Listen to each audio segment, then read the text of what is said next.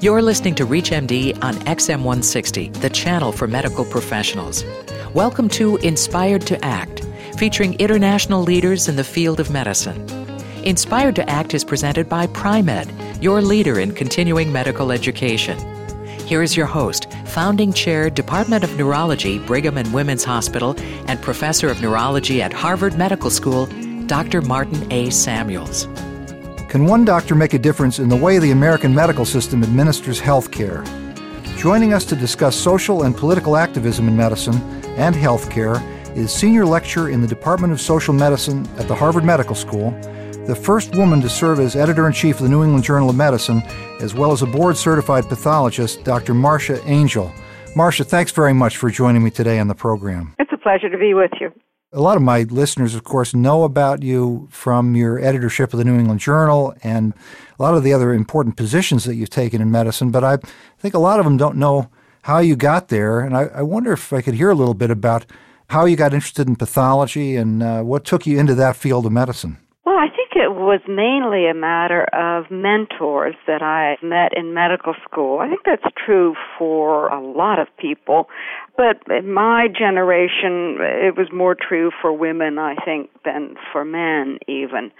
When I was in medical school, the chairman of the Department of Pathology was Stanley Robbins. Oh, yeah. What a wonderful, wonderful. A wonderful man, right. The author of the top selling, biggest textbook of pathology in the world.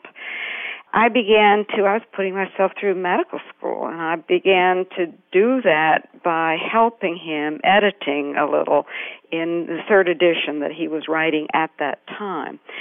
Uh, later, he and I created a book together that's known as Baby Robbins now, but it was originally Robbins and Angell, and that went through oh, yeah. four editions. And so it was primarily because of him that I decided to do a residency in pathology and get my union card, so to speak, in, in the field of the book I had written. Did you do anatomical pathology, or yes. clinical path, or what did you do? No, I did anatomical. When did you begin to get interested in uh, medical journalism? Well, another mentor, also at Boston University School of Medicine, was Arnold Relman. And I did an elective with him when I was a third year medical student and became very interested in the kidney. He is a nephrologist.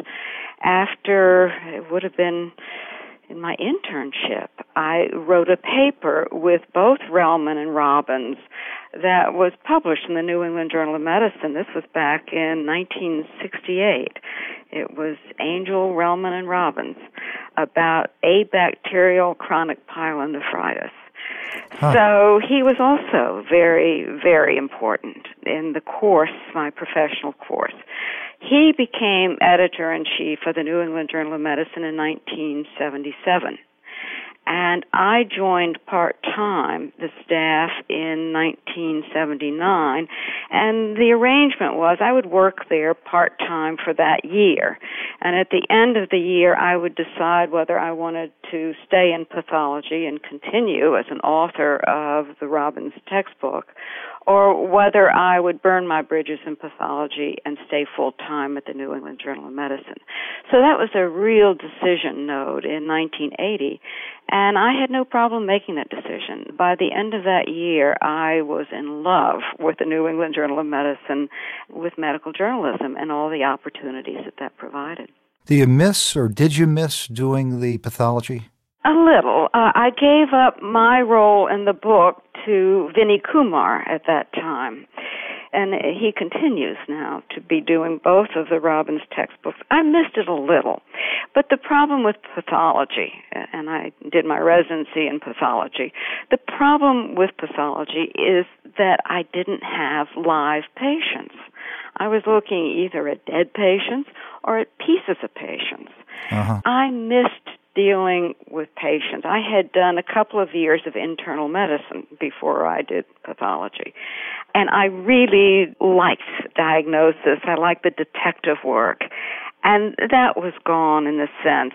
So leaving it all together, pathology altogether, was not as big a loss. I'd already felt that loss in leaving internal medicine. Well, you were uh, the first woman editor in chief of the New England Journal of Medicine. I think and the most only. of us, and the only to this day, and certainly most of us think of it as the most prestigious medical journal in the world. Certainly one of the top two or three medical journals in the world. A pressurized job by any account.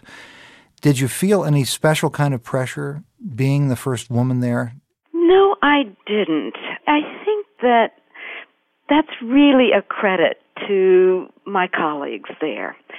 When I became editor in chief, there were five full time deputy editors and six part time, one day a week associate editors, and every one of them was a man. Every one of them was a man. And yet I never felt any resentment. I felt nothing but support and respect from them. So maybe I should have felt more pressure, but I really didn't. if you're just tuning in, you're listening to Inspired to Act on ReachMD Radio, XM160, the channel for medical professionals. I'm your host, Dr. Martin Samuels. Joining me today is Dr. Marcia Angell, and we're discussing the role of physician as political activist. Well, there was a big health care bill passed. It barely passed. Uh, it was a heck of a process. Are you happy with it, uh, Marcia? What is your view of it? No, I'm not. And I have discussed this at length with some of my closest friends, my husband, many of whom say, well, don't make the perfect the enemy of the good. This is at least a step in the right direction. And I guess my feeling is that it's a step in the wrong direction. I would rather have seen it not pass. And the problem is it does nothing to control costs and cost. That's the basic problem. I mean, if, if costs were no issue, then everybody could have all the health care they wanted. So clearly, it's can we provide health care at a sustainable cost? And I don't think that this does it. There, there is absolutely no cost control in it. You think it would have been better for it not to pass, and which would have caused a crisis of some sort, a worse crisis. Is that right? I don't think it would have caused a worse crisis. I mean, my point is that this new bill, it leaves the private health insurance industry in place as the linchpin of the system. It does nothing to control the prices of prescription drugs. So essentially, what the president and the Democratic Party said is this is a terrible system, and so let's put more money into it. They have a dysfunctional system. They haven't changed the system. They've just poured more money into the same system. So, by the law of mass effect, I think that prices will continue to go up and probably even more rapidly. And the insurance industry will continue its bad behavior despite the regulations that are supposed to go into effect gradually. I think it would be very hard to enforce those. And anything that threatens their profits, they'll simply raise the premiums. So I think what we're going to get is cost inflation that's even greater than we have had. I had as uh, one of my guests Tom Lee, who I'm sure you know very well. Yeah, and he uh-huh. and uh, Jim Mongan wrote this book, Chaos and Organization in Healthcare. And their view is that uh, we need to go to a system that's more of a closed system, like a national Kaiser or Cleveland Clinic or something of that kind. Is that how you see it? I agree with that. This continues this fragmented system in which all the pieces are trying to maximize their profits and revenues and and dump patients who have the temerity to actually get sick onto another payer. So it has not changed it. And what we need is a fundamental overhaul. And you can imagine several ways this could happen. I proposed having Medicare, the Medicare age dropped decade by decade gradually. So that initially you would just drop Medicare to the age of 55 and then after a while, maybe to 45, until everybody had Medicare for all. Now, Medicare would have to be changed in some ways. It's delivered in profit seeking delivery system too, and I think it would have to be delivered in a non-profit system. But still, the first thing is to take care of the financing of it. And I think Medicare for All would have been a simple way to do it. And we already have Medicare as the most popular part of our system. Why not expand that instead of creating this Rube Goldberg apparatus? I'm going to get you back on here because I'd like to discuss this one at greater length, but I do want to ask you one other area of interest of yours, and that's the involvement of the pharmaceutical industry in medical education, in medicine in general. You've taken some very strong positions about that. Are you feeling that the changes that have occurred, as partly as a result of some of the things that you said, with tougher rules by hospitals and systems, do you think that's getting at the main problem or not? Not yet largely because of pressure from Senator Grassley and others, I think there's starting to be some nibbling away at the influence that drug companies now exert on the medical profession as a whole and academic medicine in particular. We're starting to see a little pushback on that, but it's still way too little. It seems to me that the medical schools and the teaching hospitals are somehow trying to come up with some way that they can look good but keep the money. And they're not going to be able to do that. Uh, at some point, they're going to have to say no to some of that good money that they're getting from the drug companies. I was just talking to Steve Nissen uh, at the Cleveland Clinic. He takes a very strong position similar to yours about this and doesn't accept anything himself, of course. But he said that he thought it was critical that medicine continue to work with the industry, that it was important for the development of new drugs and devices and so on.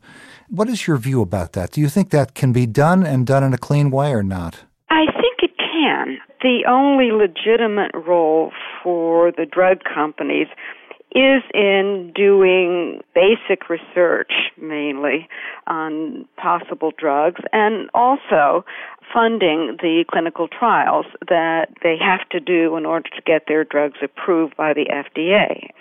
So it's not that they fund the clinical trials or that they are involved in early research, but the terms, the terms of the relationship. I think that the funding of clinical trials should be at arm's length that the academic faculty who are doing the trials should have no other financial connections with the company that is sponsoring their work that they should have respons- the researchers should have responsibility for designing the trial. They should have the data. They should do the interpretation write the papers. The awarding of grants from the drug company should be at arm's length. And it was that way up until about 20 or 30 years ago. I think we have to go back to that. Now the companies exert enormous control. So I think that there can be some interaction, but the terms, they have to be very, very carefully done. Well, I want to thank my guest, Senior Lecturer of Social Medicine at Harvard Medical School, Dr. Marcia Angell. Uh, Marcia, thanks so much for spending time with us this week on Inspired to Act. I enjoyed it, Marty. You have been listening to Inspired to Act on ReachMD XM160, the channel for medical professionals, featuring international leaders in the field of medicine, hosted by Dr. Martin A. Samuels, and presented by Pri-Med, the leader in continuing medical education. At Pri-Med, we believe in you, the practicing healthcare professional, and we support your commitment to your patients. Our goal is to give you the tools to stay up to date with the latest developments in your field, whether you treat day to day patients and their average and not so average illnesses, or patients dealing with diverse chronic conditions. Pri-Med CME programs are designed for you. We know you each learn differently. That's why we offer education in a variety of formats live, because you like to interact with peers and faculty, online, because it's convenient and available to fit your schedule and in print because of its portability. Regardless of the medium, Pri-Med delivers knowledge that touches patients. Pri-Med CME is developed through extensive collaboration with leading professional associations, academic institutions, hospitals, technology companies, and over 1,500 prominent faculty. With over 120 live meetings and 300 plus online CME activities, 350,000 healthcare professionals globally trust Pri-Med as their source to stay better informed and educated in today's always on world. We invite you to join us in person at an innovative cutting edge meeting and clinical education program. If it's more convenient, visit Pri-Med online. For more information, visit www.pri-med.com. Thank you for learning with Pri-Med